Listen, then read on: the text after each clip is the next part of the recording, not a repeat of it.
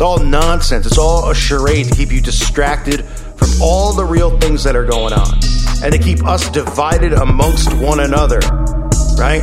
It's like nothing more than a wrestling event with the good guy and the bad guy.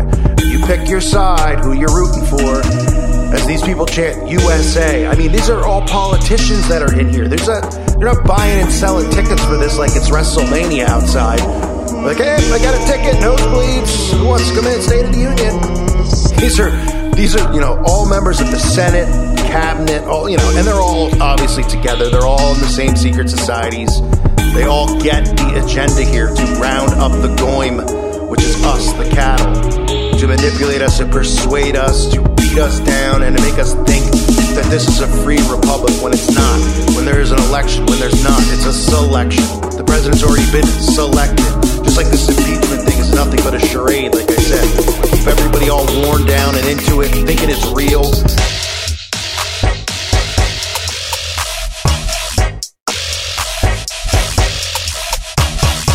And then all people are going to be pissed off when he doesn't get impeached. And then what are people going to do when he gets reelected?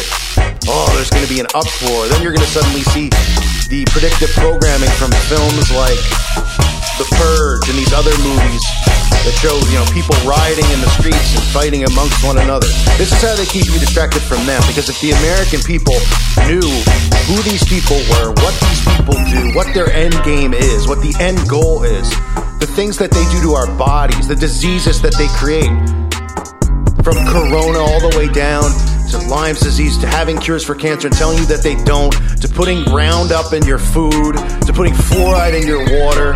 And people wonder where all these diseases come from. They wonder why fertility rates are in the toilet. All this stuff. Nobody has a clue.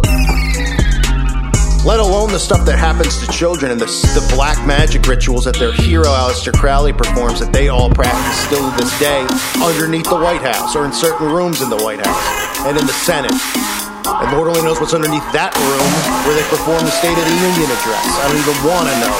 You see all these kids with blonde hair and blue eyes. If the people knew, then the people would turn their attention to them. Because guess what? There's more of us than there are of them. But instead, that's why it's so important for them to keep the illusion of freedom so that people don't think that we're slaves, tell us that we're the best, America's the best. You could become anything you want. We heard that narrative in Trump's speech. They always say that, right? America, you can become whoever, whatever you want. Yeah, right.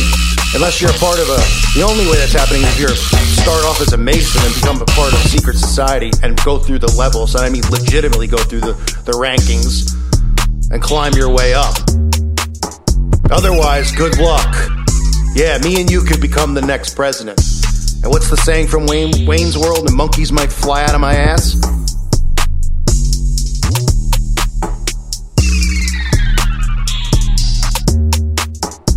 And then you put on these talking heads on TV, these robotic zombies, you know, who play people's emotions. You go to channel one channel pro Trump, the other channel anti Trump, right? And they're oh one channel, oh how we this guy's not even a president. The other channel, oh look at these liberals, they won't even stand and applaud their president.